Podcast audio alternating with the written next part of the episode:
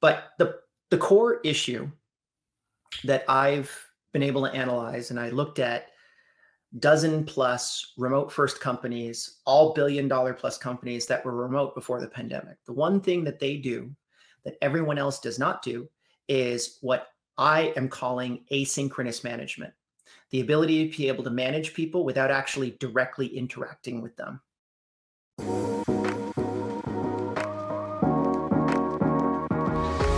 Hello and welcome to Love and Business Strategy, the podcast that brings humanity back to the workplace. We're here to talk about business. We want to tackle topics that most business leaders might shy away from. We believe that humanity and love should be at the center of every successful business. As always, I'm your host, Jeff Ma, and we're here to have conversations and hear stories from real people about real businesses and practices.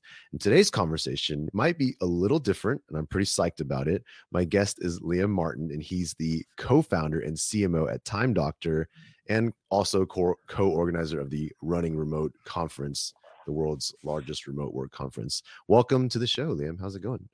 Thanks for having me. I'm doing pretty darn well. As we were talking beforehand, I've got a little bit of allergies today, but I'm feeling fantastic. It's spring now in Canada, and for a Canadian, this is like the best time. It's just the darkness is over and the light is presenting itself for the first time. And how long of a window do you have of that wonderful weather? Probably about May to October. We get our first snow usually on Halloween. That's generally when the first snow happens. It doesn't stick around, but you know, you can't just really, I've got a beautiful rooftop on my house here, and rooftop season is over once Halloween rolls around.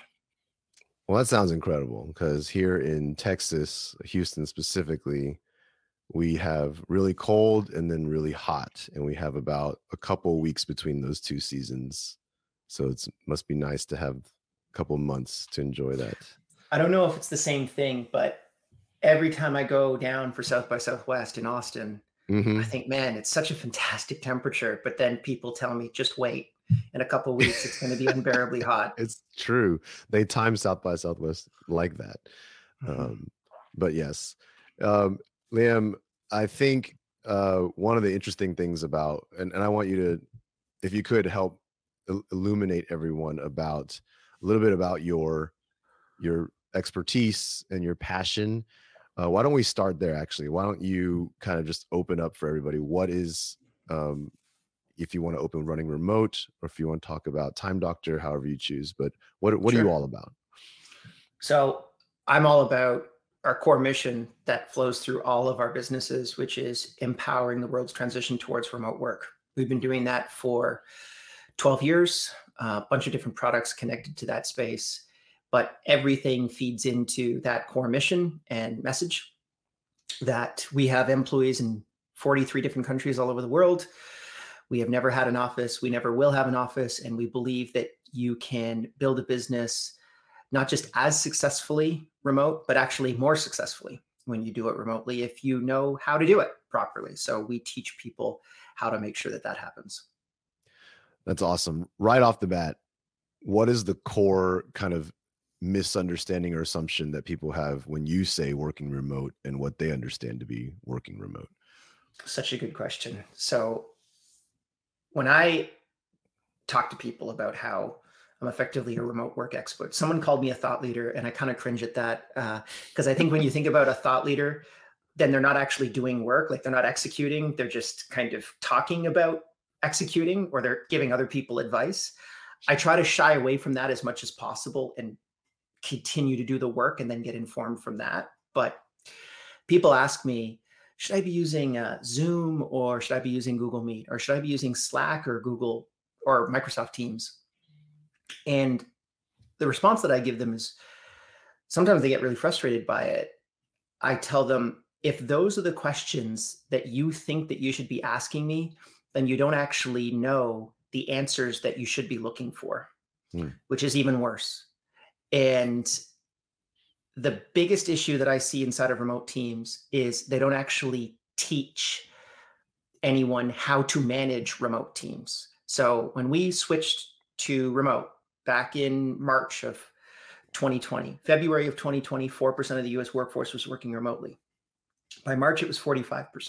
Mm-hmm. That's the biggest transition in work since the Industrial Revolution. But the Industrial Revolution took about 80 years, and we did that in March.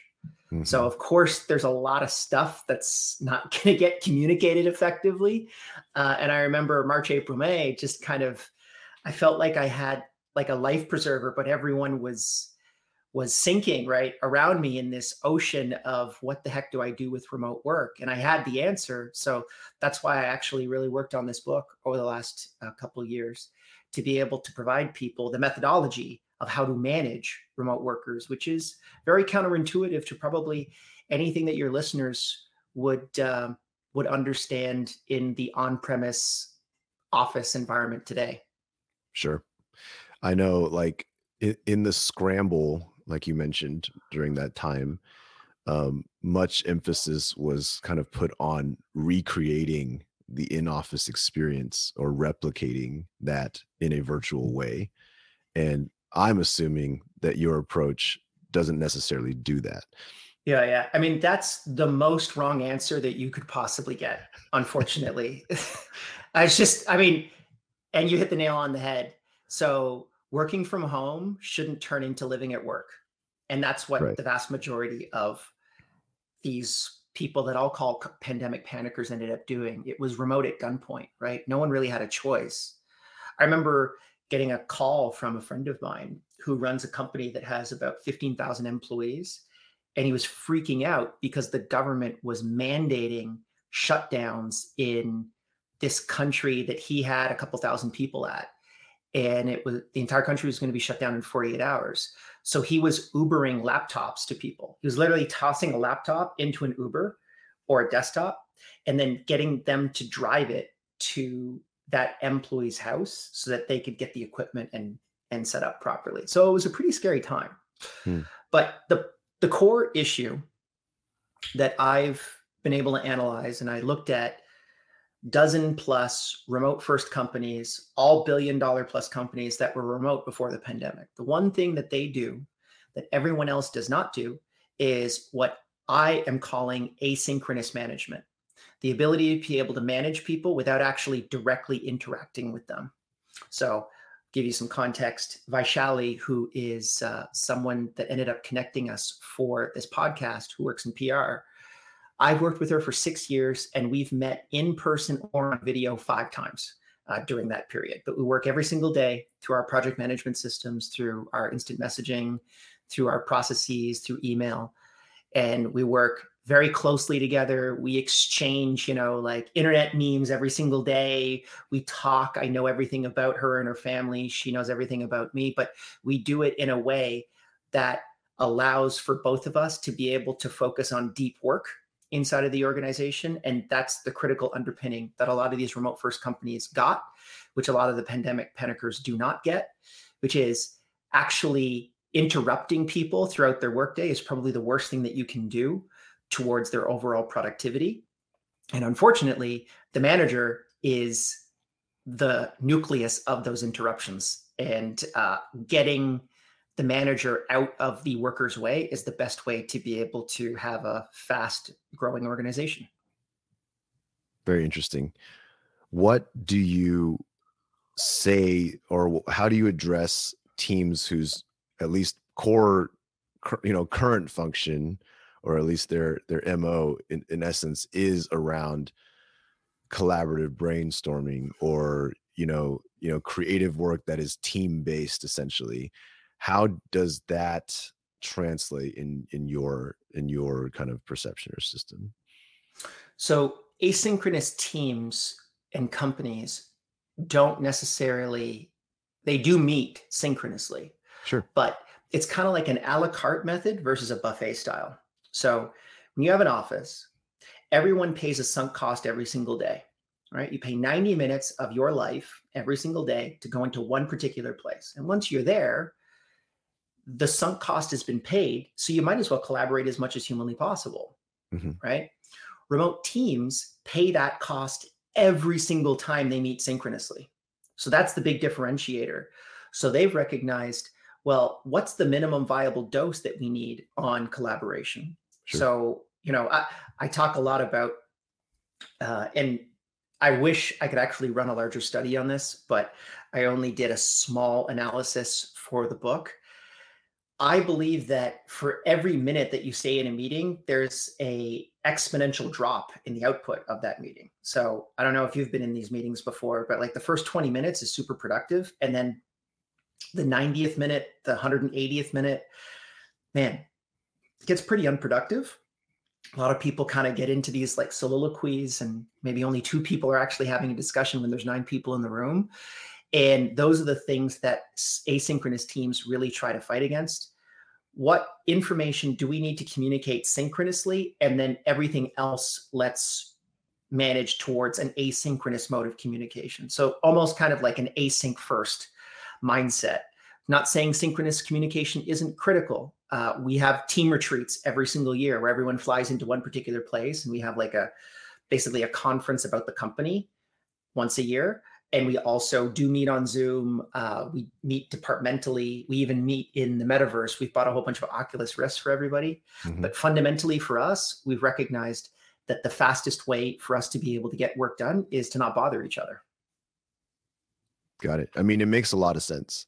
And I think my curiosity, and especially in my excitement in inviting you here today to talk is, where might the concept of love, at least that we talk about here, in terms of, you know, the human element and the you know, the humanity side of things that we try to focus on, mm-hmm. where does that fit in your system, or does it? So the funny thing that we have, and I'll give you a small story that might allude to this, we have something called silent meetings inside of our organization. So if you're going to meet with 8 other people, we set up an Asana group for it. Usually it's a recurring meeting. And then we'll put down the issues that we need to talk about during that meeting. And we discuss them asynchronously. So we literally write comments. And if we've come to a conclusion on that particular issue, we take the conclusion, we put it at the top of the ticket, and then we clear the ticket. And if there's less than 3 issues for a meeting, we don't have the meeting, because it's actually not worth our time to be able to get everyone in the same place at the same time, boot everything up, and basically interrupt 90 minutes of your workday, which is not just 90 minutes, by the way. It's like the 30 minutes on the front end and the 15 minutes on the back end. And what we've discovered, or at least what I've discovered inside of those meetings, is the issues that don't disappear have nothing to do with the bureaucracy of the business. They have nothing to do with the nuts and bolts of the business. They actually entirely are connected to human issues, to EQ issues. So, you know, Jeff's got an issue with Liam, and here's why we've got to jump on this call and figure it out. Or, you know, Jeff has had a loss in his family, as an example, and we need to be able to address that. And he's falling behind, and we need to be able to delegate some of his responsibilities to be able to make that work. Those are all examples of what doesn't get resolved synchronously. So when I think about my synchronous meetings, they actually almost have nothing to do with work. They have to do with, how are you? How are you feeling? What can I do to be able to improve the overall output in the organization? And the vast majority of the time, that means unblocking issues that have nothing to do with classical work, or at least what most classical managers think are the blockages towards work. So in essence, you're saying there is still an element of relationship building that may exist, or layer, or at least addressing interpersonal, you know, issues synchronously, or is that still also asynchronous? So you can address them to a degree asynchronously, but I think when we're talking about emotion, it's something that you should almost always address synchronously. Sure. I had one. So the one thing that I've asked every single asynchronous organization that's been successful and has been doing it for more than a decade, you know, what do you do synchronously? And the one thing that they all talk about is an onboarding process and an offboarding process. So when you're going to hire someone and fire someone, that's entirely synchronous. That's the one thing that almost everyone currently does synchronously, because obviously it's a very emotional time. But mm-hmm. I can give you an example. A couple of weeks ago, one of my direct reports, her dog died, and her kids were having a real difficult time of it. So she was distracted by that and was not actually able to do the work that she needed to do inside of the organization. No, she didn't necessarily lay that out for me. I mean, you have to be a little intuitive to be able to kind of recognize that. But what was the solution? Well, I ended up asking her if she wanted a therapist to be able to sit down with her kids, to be able to see if they could work through it. I had someone actually just last week in my one-on-one, and he ended up having a very serious back injury. And we got him a booking at a physiotherapy clinic to be able to help him out. And then I do have a lot of back pain myself. So I sent him my back happiness repair kit that I assemble on Amazon from time to time and send to friends of mine. Those are the things that, number one, the people that report to you recognize that they're actually, you're paying attention to them on an emotional issue, and you're making sure that they're heard inside of that process. But more importantly, I actually think this is way better than giving someone a raise or giving someone more responsibility. It's like, listen, I actually do care about you. I'm listening, and here's my proposed exact solution to this problem. And getting into those deep emotional issues, a lot of people shy away from those, but I think those are the ones that actually enable your organization to move a lot faster. Because this is all, I mean, companies are based on trust fundamentally. And if you don't have that trust both ways, I don't think you're going to succeed long-term. I 100% agree. And I think part of the disconnect for me when I first kind of heard your kind of approach at a very high level, right? What you're saying now makes a lot of sense, because what I'm hearing is that, asynchronous, like, you reference how you work with someone for years, but really have only met synchronously with them only a handful of times, and it's still very impactful and successful. But what I'm hearing is also that you do have a personal relationship with that person, that you do actually still have, I won't say an emotional connection, but an emotional relationship, in the sense that, friendship or closeness does still exist and can be built in an asynchronous manner. Yeah, I mean, so another example that I can share with you is we have a couple team members that are in Ukraine right now, and we begged everyone that we could to leave. Actually, I remember about a week before the invasion, we told everyone, I jumped on a synchronous call with everyone, guess what? You hit the jackpot. You have a all expenses paid trip anywhere on planet Earth you want to go. Plus you've got a month of an Airbnb, wherever you want to go on planet Earth. You ever wanted to go on an African safari? Let's do it. Now's the time to be able to make that happen, to try to convince them to leave. And a lot of them didn't end up doing that.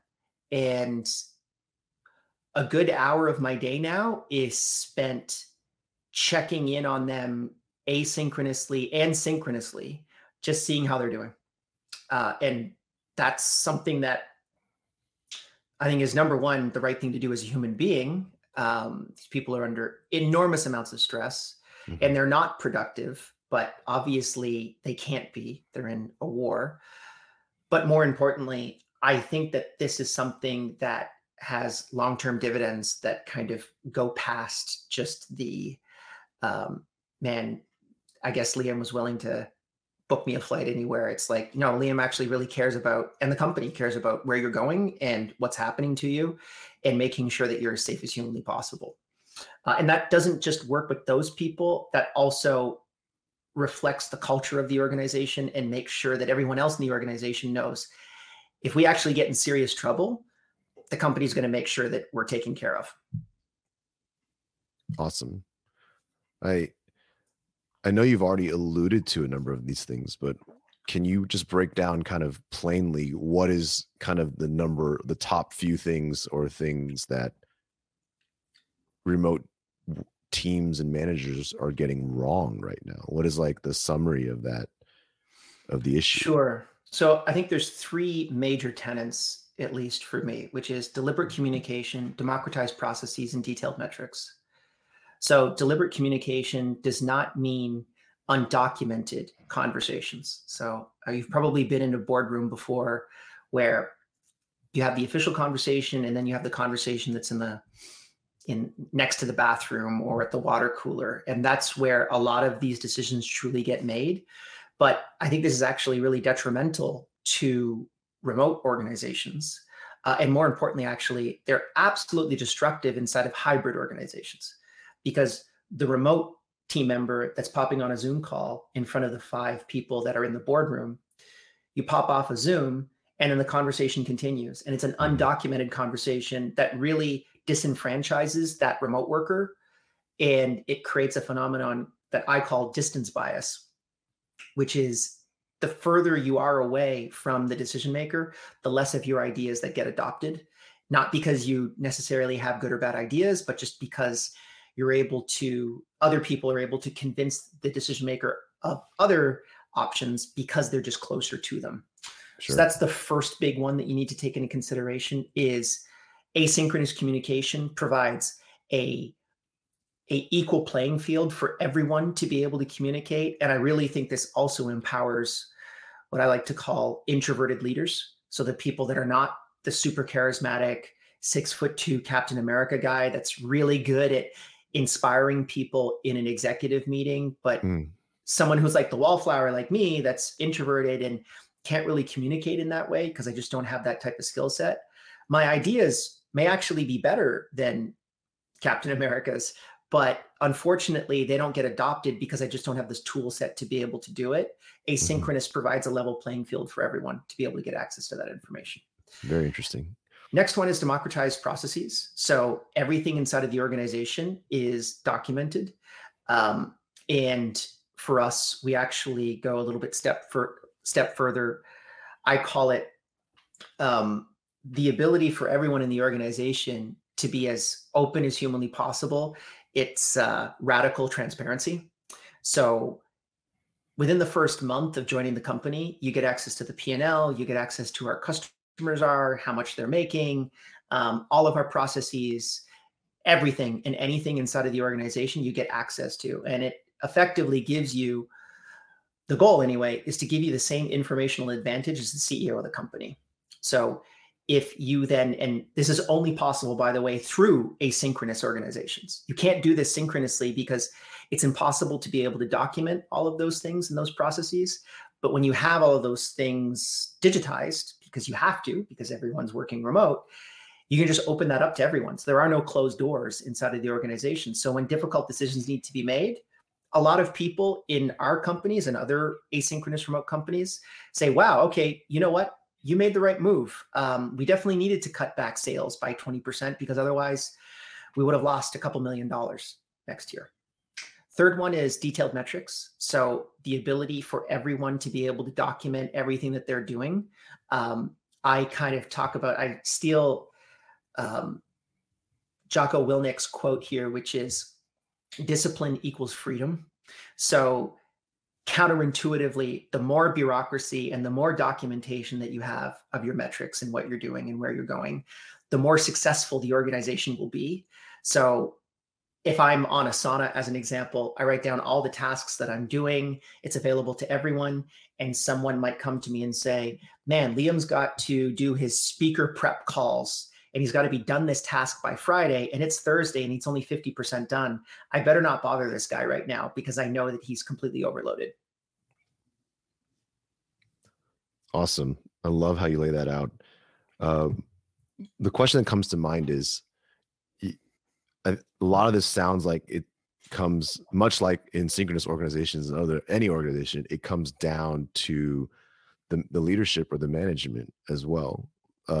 A lot of the things you're saying to me require a great deal of either the right mindset, discipline, accountability, empowerment, any combination of those things, which I usually look to how leaders lead in order to accomplish. What do you have, I guess, for leaders? What do you say to leaders to kind of help them through this? Outside of buying the book, which is going to solve all of their problems instantly. Sure. The next thing that I would tell them is, you're absolutely right. This is a top-down issue. Unfortunately, if you're a middle manager or if you're a frontline employee and you're saying, I'm going to implement asynchronous management inside of my organization, you'll probably fail. What you need to do is actually convince your decision makers of that fact. And the biggest thing that I would tell them is your job as a manager or as a leader is to remove blockages or distractions from your workforce. So the philosophical underpinnings of asynchronous management is another book by Cal Newport called Deep Work, which I would highly suggest that people pick up. And effectively, Deep Work shows you how to have everything at your disposal to be able to solve difficult problems. So that means not actually asking someone else, hey, what's the answer to this problem? Or I have this blockage here. It's having everything at your disposal through an automated way, through the platform, not necessarily individuals, to solve those issues. And the big problem that a lot of managers and leaders have is when you're trying to free up all of those blockages, you, unfortunately, are the source of the majority of those blockages. So you are the person that's saying, well, we've got to jump on a Zoom call right now because this is an emergency. There are no emergencies inside of asynchronous organizations. There's no requirement for immediacy. And if you really do look at all of the problems that you have in a company, you may be accelerating yourself as a leader. So getting that immediate response may accelerate yourself, but you're actually decelerating the organization, because you're disrupting other people's flow and focus. And if it comes from the top down, we'll usually see a lot of success in people switching over to asynchronous. But if you require the, hey, I need to jump on to a Zoom call, or I need to call this person right now, it generally will fail. One kind of interesting point is, I know that you've got board games behind you. We have a chat group called Red Alert because we're nerds and we really like Star Trek. So when anyone posts in the Red Alert chat on Slack, the shields go up, and like it is something that actually rings all of our phones at the same time for anyone that's in the Red Alert chat. It gets used once a year on average, and it's literally like Russia is trying to hack us. Red Alert, right? Like those are the only instances that are really requiring immediacy. And when you analyze and audit all of your interactions, you'll discover that the vast majority of those things don't need to be responded right now. They can be responded to when your direct reports have their most optimal time to be able to respond to those things, in which they're less stressed. There's lower forms of anxiety. You know, that immediacy just isn't there anymore. I love it. I want to save some time for you to talk a little bit more about your upcoming book, but this is all extremely, extremely enlightening, and I think heartening as well, because, you know, when I tie it back to love as a business strategy, wasn't sure what to expect in the conversation, to be honest, but what I'm hearing is that it still holds a lot of the elements that we espouse in terms of, you know, being human and working with each other. Just because we're not co-located or even synchronously communicating, we're still putting ourselves into that asynchronous space and kind of just consuming it differently on the other end as well. Yeah, I almost kind of think about this as, we're going to go back to another nerd analogy, but like subreddits. Some of those communities are incredibly tight-knit, right? And they are by design asynchronous, right? Someone puts in a comment, someone else puts in a comment, they go back and forth, they communicate. And that's really, if you were a fly on the wall inside of our organization, you would find that EQ component communicated asynchronously. And we have an eNPS of, and again, it's not the perfect measure, but we have an eNPS of 73 in the organization, which is much better than I think the early 30s is the average. And when we ask people, well, why do you like working in this organization? It's that we have the autonomy and we have the transparency that I love working in. Those are the two major components that they really love working in the companies that we've built, because we just open everything else up to everyone. And we allow people to get out of their own ways to accomplish their best work. Very cool. Very interesting. With the time we have left, Can you tell us when is the book coming out, and how can we get it? So August 16th is when it comes out, but you can actually go to runningremote.com to be able to check out the book right now. And we have a lot of really cool bonuses if you're interested in pre-ordering. And then outside of that, if you're interested in just learning more and you're not able to buy the book or go to our conference, one of the best spots is youtube.com/runningremote, which is our YouTube channel where we put up all of our talks for free from the Running Remote Conference. So if you really want to go deep into learning this stuff, that's by far the best resource that I can point you to, outside of the book, obviously. Awesome. For those who can't wait as well. So absolutely awesome conversation, Liam. Thank you so much for the time today. I really appreciate all the insights you shared. Thank you. So to our listeners, I hope you enjoyed that. We thank you very much for tuning in, and be sure to also check out our book, Love as a Business Strategy, still there, still great. But with the podcast, subscribe and rate if you haven't, tell a friend, and we will be posting new episodes every week. So with that, we will see you next week. Thanks again, Liam, and everybody have a great week.